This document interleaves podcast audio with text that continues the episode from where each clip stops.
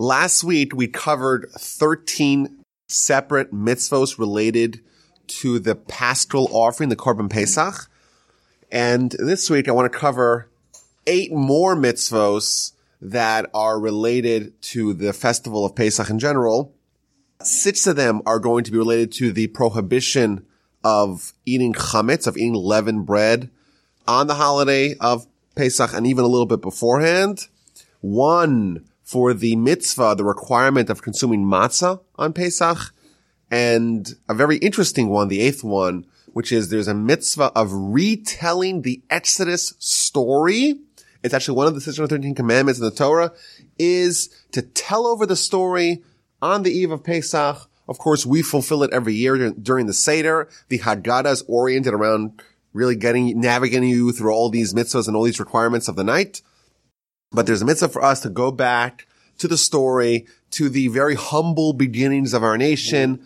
A great family descends to terrible lows, spends a couple hundred years in a foreign land, gets enslaved, is tormented and persecuted in all different kinds of ways.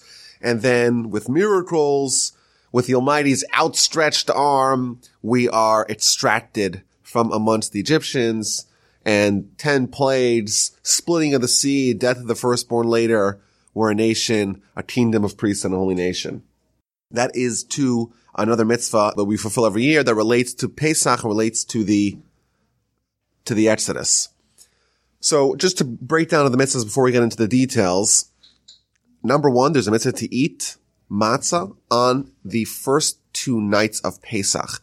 Even though we're told in the Torah that we're supposed to eat matzah for seven days, in actuality, there is no positive mitzvah to eat matzah for the duration of Pesach. It's only for the night, for the Seder nights.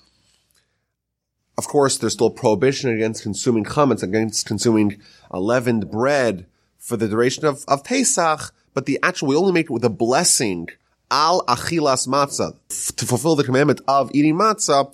That's only done at the Seder. So that's number one. There are three prohibitions against consuming chametz. Number one, not to eat chametz on Pesach, on the day before Pesach, which is the 14th day of Nisan. And it's one of those interesting things that, you know, there's this gradual transformation from pre-Pesach to Pesach, and there's this interim period in between where you actually, there's a time where you're not allowed to eat neither chametz nor matzah for the last few hours before Pesach, the prohibition against consuming chametz already kickstarts, but there's actually, you're not actually not allowed to eat matzah until the eve, until the actual Seder night. And the idea is that just matzah kind of has a distinct taste. If you're eating it for seven days, it kind of, it's a little too heavy for you. But like the first couple of crunches are pretty awesome. And therefore, to kind of make it special, the rabbi said, don't eat matzah for 30 days before Pesach. So starting from Purim, which is exactly a month before Pesach, we don't eat matzah. Okay, so there's a prohibition to eat chametz not just from on Pesach itself, but beginning on noon the day before Pesach. Then there's a third prohibition against eating chametz on Pesach, and then there is an additional prohibition against eating food items that have chametz particles in it. So the Torah differentiates between something which is actually 100% chametz versus something that has, let's say, 2% or 1% or a certain minuscule amount of chametz in it. That's also a prohibition. And then there's an additional section of, of prohibitions related to harboring chametz. Uh, and there's one mitzvah to rid our homes of any chametz. We have to burn it. In fact, there's a mitzvah to burn chametz the day before Pesach. And then two separate prohibitions that chametz should not be seen nor found in the home. So to nowadays, like before Pesach, you clean out the whole house and even areas where you're not likely to go find it. If it's within reason that you could maybe encounter it, you may run into the problem of visualizing chametz in your domain. And therefore you either have to clear away the chametz or you have to make it that it's not your domain. So what what's commonly done nowadays is people would take, let's say, a certain part of their house, put all their whiskey, which is chametz, of course, put all the whiskey into, let's say, a certain room, close the room, sell the room to someone who's, let's say, a non-Jew who doesn't have a prohibition of owning or harboring chametz over Pesach, and uh, and then you're able to sidestep this problem without selling or spilling out all your very valuable chametz. In fact, I think this past year I saw some guy sold his chametz, sold his whiskey to a non-Jew, and then in the middle of Pesach, the non-Jew knocks on the door and says, okay, I'm ready to try some of my chametz that I bought from you. He walked into the house, he took out uh, the whiskey, poured himself a nice cup of scotch, drank it, and left. So it is it is a loophole. It is a loophole. Everyone knows that it's a loophole because no one really intends on buying it, and you don't really intend on selling it. Uh, so so it does seem a little bit chicanerous that you're sidestepping the problem. Maybe you should spill out all your whiskey. Some people have a tradition not to sell chametz. They say, okay, whatever we have, we have. If there's, you know, if I have, you know, 15 boxes of pasta that I bought when it was on sale or something like that, that would just burn it all. And some say, no, there's no problem. You know, halachically, you're able to avoid all the issues. You don't own it. You don't see it's not your domain and you have to solve the problems. And therefore, it's okay if you sell it. And, and technically speaking, should the guy decide he wants to actually consummate the deal, he could finish paying up the rest of the money and take all the chametz and do with it, with it whatever he pleases. Now it belongs to him. Uh, but he does technically, halachically own the chametz. You don't. It's not in your domain. It's in his domain and it's not a problem. And in fact, um, like the state of Israel, they have the the chief rabbis meet with the Arab Bedouin, the same guy every year. We know for sure he's not Jewish, totally verified, and they sell all the chametz assets of the entire state. Uh, that's owned by the government, that is. Uh, every individual, of course, has to sell their own chametz. Uh, they sell it to him, and it's a whole thing, and he ends up making some money on the deal because they buy back for a little bit more after seven, eight days later. And, uh, it's, it's a nice workaround to, uh, to a otherwise, uh, very, uh, intractable problem. And finally, the eighth mitzvah is the mitzvah of telling over the story of the Exodus. And I think definitely going back to last week and this week, and there's a few more Pesach related mitzvahs uh, and there's definitely things that are more tangentially related to, to Pesach and to the Passover story. And that should, I think, evoke a question, you know, why is there such obsession with the Exodus? Why is it such a central tenet of our religion that there's so many mitzvos that are there to to, to remind us, to invoke the festival, to, to invoke the Exodus, and to get us to remember these miraculous events. Uh, and that's, I think, one of the overriding themes of, of all these mitzvos. And like we spoke about last week, there is the notion of remembering the miracle. It's such, it was such a, such an amazing, unprecedented miracle. Mir- miracles witnessed by millions of people, miracles that kickstarted our religion that we're still, we're still reliving till today. You know, I've said in the past, that everyone knows the date when the Japanese attacked Pearl Harbor. But no one seems to know the exact date. Maybe someone here does, but most people don't seem to know the exact date when, let's say, Lincoln was shot or when the Brits burned down the White House in uh, 1814. Whereas millions of Jews every year on the exact same date of the Exodus we relive it. It's celebrated on that day. We make a huge big deal about it, even though these events happened not hundreds of years ago, literally thousands of years ago, 3,300 and I believe 30 years ago, according to the Jewish calculation, these events happened to our ancestors like more than 100 generations ago. And it's, it's almost, it's kind of striking and I challenge people to find parallels to this. Is, is there any other parallel to this in the world? Events that happened literally thousands of years ago that not only people know the date of those events and know the people who partook in them, but know the details and have not missed a year in marking it, in celebrating it, in acknowledging it, in having an entire festival and almost an entire religion that there's so many markers and milestones that are referencing back to those foundational events. I think it's just, it's, it is kind of striking that we kind of see this with these mitzvahs. Okay, so let's go through the mitzvahs one, at a time and then we'll try to maybe take some themes that are uh, takeaway themes, um, about chametz and matzah and about the Exodus story in general. So the first thing is that there's a mitzvah to eat matzah on the night of Pesach. It's made out of the five grains. And there are, of course, a lot of details of how to, how to make it and how to bake it and how to knead it. I'd advise everyone if they could ever visit a matzah bakery. Uh, it's a fascinating experience to just see the requirements that are found like in ancient, ancient texts about how to avoid leavening, how it's played out in, today in, in modern times and how like there's, you know, there's one room on the right side and one room on the left side. Each one of them closed with a door. One has the flour, one has the water and they keep their windows shut. So there's no, there's no chance of any water coming to the flour, any flour coming to the water because once the flour and the water touches, you have 18 minutes and that's it. It becomes chametz. It becomes halachically leavened bread. And they each dump it into the guy in the middle and he mixes it and they pass it on and it's mixing. And there's 30 people and everyone's working with, with great speed and, and pressure. And there's a big clock there and the clock starts and you have 18 minutes to make as many, as many matzahs as you can.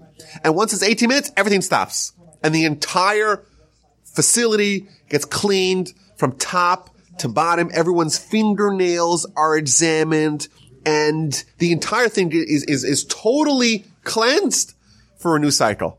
You have 18 minutes from beginning to end to make as many matzahs. Make hay while the sun shines. 18 minutes to make matzahs, as many as you can you make. Once the time is up, okay. Now it's time to a total cleanse of the entire facility. And every single participant, there's 30 or 40 people working all in tandem. Everyone, everyone has their job. One guy's the roller, one guy's the spinner, one guy's the, the shaker, one guy's the mixer, and they're passing the matzahs, you know, down the assembly line. And then there's the one guy who actually puts it into the oven. And, uh, he's, I think, the highest paid because it's the most difficult job. Uh, and everyone knows, you know, and it's, there's just teamwork and, um, everyone's working together and it's all producing these amazing matzahs. Uh, there was a big controversy like 100 years ago when they invented machine matzos. Because they're able to now make it, instead of the round handmade matzahs, they make it these square matzos that are made in machines. And what's, there's, there's a tremendous benefit to it because the machines are infallible. They'll, they'll do the exact same thing every time. And not only that, there's less of a concern of a machine matzah having chametz in it because it's a machine after all. It's, it's, it's, there, there, there aren't deviations. There aren't differences between this matzah and that. So they're all identical because it's all gone through the same process. So therefore, some people say, actually, it's way better to have machine matzahs because there's no chametz in it, guaranteed. And it's way cheaper, which is also nice. While, while others will say, no, it's, it's a break from tradition. It's, it's machines. There aren't humans baking it. After all, there's a mitzvah to make the matzahs. You have to make it with intention to make the matzah. How could you have a machine have intention? You have to have the guy who's operating the machine have intention. I don't know. It's kind of a step removed. So you have kind of people on both sides. You have some people say, I'm only eating machine matzah. And maybe I'll have some round matzahs for the Seder, but for the rest of the time, I want to make sure that it's the best. It's guaranteed to not have any chametz. And then people in the other stream say, I'm not going to touch it because, listen, that's not tradition. But I believe that argument was almost settled, was already settled, and now everyone really, really eats machine matzah. But it is kind of interesting that uh, in our religion we tend to view anything that's new with healthy skepticism. Don't re- we don't need a reinvention uh, because you know if we've lasted so long, it's quite likely that we kind of figured things out. So you come up with these newfangled machine matzahs. You're to have to really convince me that it's worth it, uh, and it's it's worth to do something new it has to be the, the delta between how much better it is has to be so significant for that to actually gain traction. The next mitzvah is the prohibition against eating chametz after noon on the eve of Pesach. And this, of course, really highlights the seriousness that the Torah attributes to the prohibition of chametz and Pesach. You know, this is such a, an important foundation in our religion because the Exodus you know, that was the, the great miracle that, sh- that showed to all with uh, absolute clarity how the Almighty is controlling the world. This is the pillar on which the hall of Torah, so to speak, is reliant upon. Uh, and just the details is interesting. The prohibition kit starts. We know that um, a day has 12 hours. And in, in halachic parlance, there's hours that are uniform and then there's like elastic hours. I don't know how they would actually translate it. Meaning that the day and night always have 12 hours, regardless of the season. Sometimes the hours are 60 minutes and sometimes the hours are 40 minutes because, you know, we're about to start the winter now, shorter days, longer nights. In, in the halachic understanding, there's 12 hours by day and by night regardless, but they're called shos manios, which means hours that are elastic based upon the length of the day versus the length of the night. So sunrise to sunset is 12 hours. Figure out how many minutes you have in between and then divide that by 12. That's how long your halachic hour is going to be. And therefore the halachic noon is not going to be 12 p.m. necessarily. It might be during the equinoxes, but it's, it's, it's going to be six halachic hours into the day. And from the hour number four, we stop eating chametz. And that's because we're scared. If you start eating the fifth hour, what if it's, you know, cloudy outside? You can't tell when it's exactly noon. And then you may come to start eating into the sixth hour or past noon. And therefore that's a problem. So you're able to eat the fourth hour, but not the fifth hour because you may eat in the sixth hour. So every Jewish calendar that you'll find will have the last time to eat chametz on the day before Pesach. It'll have the last, the final time. It's like around 11 o'clock or something like that. Uh, around that time where we're, we don't eat chametz. You're allowed to eat chametz beforehand. Uh, you have to burn the chametz at a certain time and you can eat chametz to a certain time as well. So there's a prohibition against eating the eve of Pesach. On Pesach, we're not allowed to eat chametz itself. We're not allowed to eat things that are even partially chametz, chametz composites. We have to destroy, to burn the chametz before Pesach. And two additional prohibitions not to have chametz in your property and not to have chametz seen and not, not to see chametz in your property as well, which means if you're going, let's say, to Cancun for Pesach, you cannot have chametz in your domain, in your house. If you own the house, it would be a violation, even though you're not present in the house at the time. It would be a violation of this mitzvah to not have chametz found in your domain over the course of Pesach. Another interesting law, by the way, that is, if there was chametz that was owned by a Jew over Pesach and it wasn't sold, that chametz becomes non-kosher. So you can have something which is perfectly kosher on its own merit, but because it was owned by a Jew over the course of Pesach, wasn't sold, therefore that cannot be consumed post Pesach. So it's one of those things where the day after Pesach, you're allowed to eat chametz, but it's the one time a year that you may want to avoid patronizing stores owned by Jews because if they had the chametz in their domain, if they owned it, they didn't sell it, it's actually non-kosher. It might be better for you to go to the grocery store down the block, which is not owned by a Jew, or maybe if it's a public company, then it's probably okay because it's majority owned, not owned by by a uh, by a Jew. But it's one of those interesting things that, of course, well, we like to support our own, as every community I'm sure does. But if it's going to create a problem that the chametz in the inventory was owned over Pesach by the Jew, it becomes actually prohibited for consumption even after the restriction of chametz has been lifted after Pesach is over. I, I want to share just an, a perspective on on chametz and uh, and matzah uh, that I think will help us, you know, have more of a understanding behind this mitzvah. Of course, you know, simply speaking, we could say, "Hey, listen, this is all relates to the Pesach episode, to the Exodus." to the Exodus we left so fast. The, the bread wasn't able to rise. Kind of remember that and simply sa- stated all the Pesach mitzvahs are there to bring us back to the Exodus. But what I found interesting is that matzah in certainly the Haggadah on the Seder night is actually presented in two different ways. We begin the Seder, ha lachma anya, this is the bread of affliction that our forefathers ate in the land of Egypt. So when I'm holding the matzah, I'm saying, okay, this is what my parents, grandparents, great grandparents ate when they were slaves in Egypt. Poor man's bread. Right? It's not, it's, not as tasty. And at the end of the Seder, at the end of the Haggadah, we say that why do we eat matzah? Because when the Jewish people left Egypt, they were left in such a hurry, in such a frenzy that the dough wasn't allowed to rise. So there it seems like the matzah is the bread of freedom. So which one is it? Kind of interesting question. Just, you just look at, at the Haggadah. We present the matzah both as a bread, as a food of poor people, of slaves, and as bread of rich people, of people who have been liberated. It's just interesting. It seems contradictory.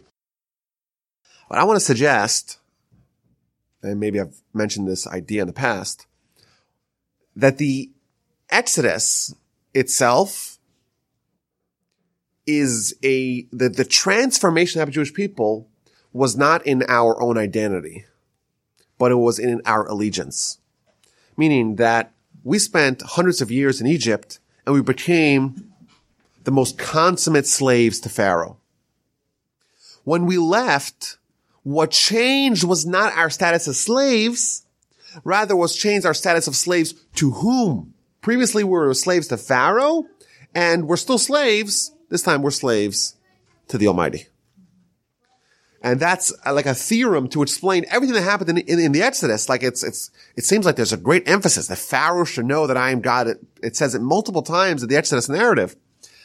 Why do we care about Pharaoh? We care about the Jewish people. They're the, they're the object. They're the, they're the main character in the story. Why is there such a, an obsession with getting Pharaoh to recognize that God is in control? And the answer maybe is that the Jewish people had spent so many hundreds of years in servitude and subjugation to Pharaoh that he, and he was like a, a demigod. He was a, he was a, a deity and their allegiances to him, their subjugation to him, their submission to him was, was complete. The Exodus, what it facilitated was not that the Jewish people were not subjugated, rather that they were now subjugated to God instead of Pharaoh. And therefore, maybe what actually changed. This is the bread of poor people. This is the bread of the oppressed. This is the poor person's bread. This is the bread of someone who's subject to a master.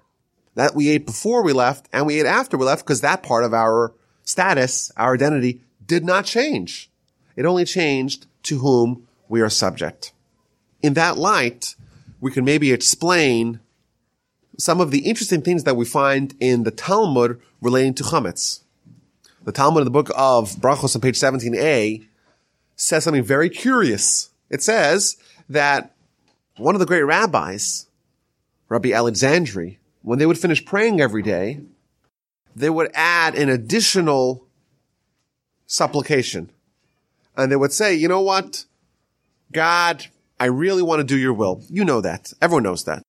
But what's stopping me? What's inhibiting me from actually fulfilling your will? the yeast in the bread, the leaven in the bread. Says Rashi, the Yetzer Hara. The evil inclination, according to this prayer, is comparable to the agent that makes matzah into chametz.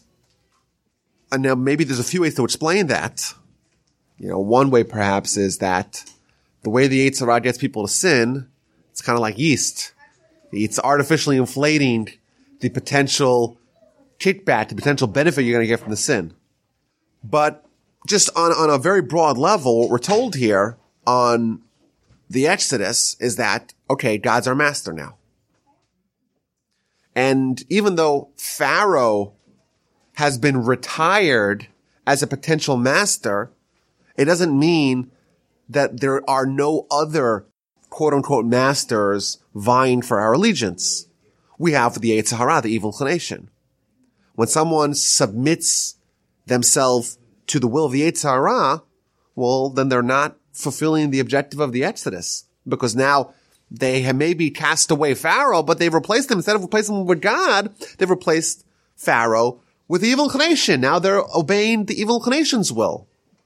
And therefore, even though it's very much you know, backward looking the idea of Pesach Hamatzah back to the Exodus, But the conflict undergirding this transformation where, where we left Pharaoh and now we're free, so to speak, but we're really subject to God, that still applies with other false masters. Yes, Pharaoh was a false master. We got rid of him. But there's another false master. In fact, the Talmud elsewhere calls the Yetzer the evil inclination, the foreign god. There's some other impostor trying to command our allegiance. And that too is something that we're trying to overcome every Pesach. And maybe when we're checking our homes, looking through every nook and cranny to find every, every speck of chametz, working diligently to clear our home of any speck of leavened bread, maybe what we really should be doing in tandem with that is examining our heart. For any leavened bread in our heart, any corner, any portion of our allegiance that's not to God, not to the ultimate master, but to the modern day incarnation of Pharaoh. And that, of course, is the evil inclination. And that kind of brings this whole idea, the separation of the matzah and the chametz, the false gods, the false masters, the pharaohs of the world from maybe our destiny and our, our hope and our striving. And that is embodied in the matzah, which is total submission to the Almighty. In a few weeks, we're going to get into the last mitzvah related to the Exodus, the mitzvah of telling over the story of the Exodus on Pesach Eve and throughout the year.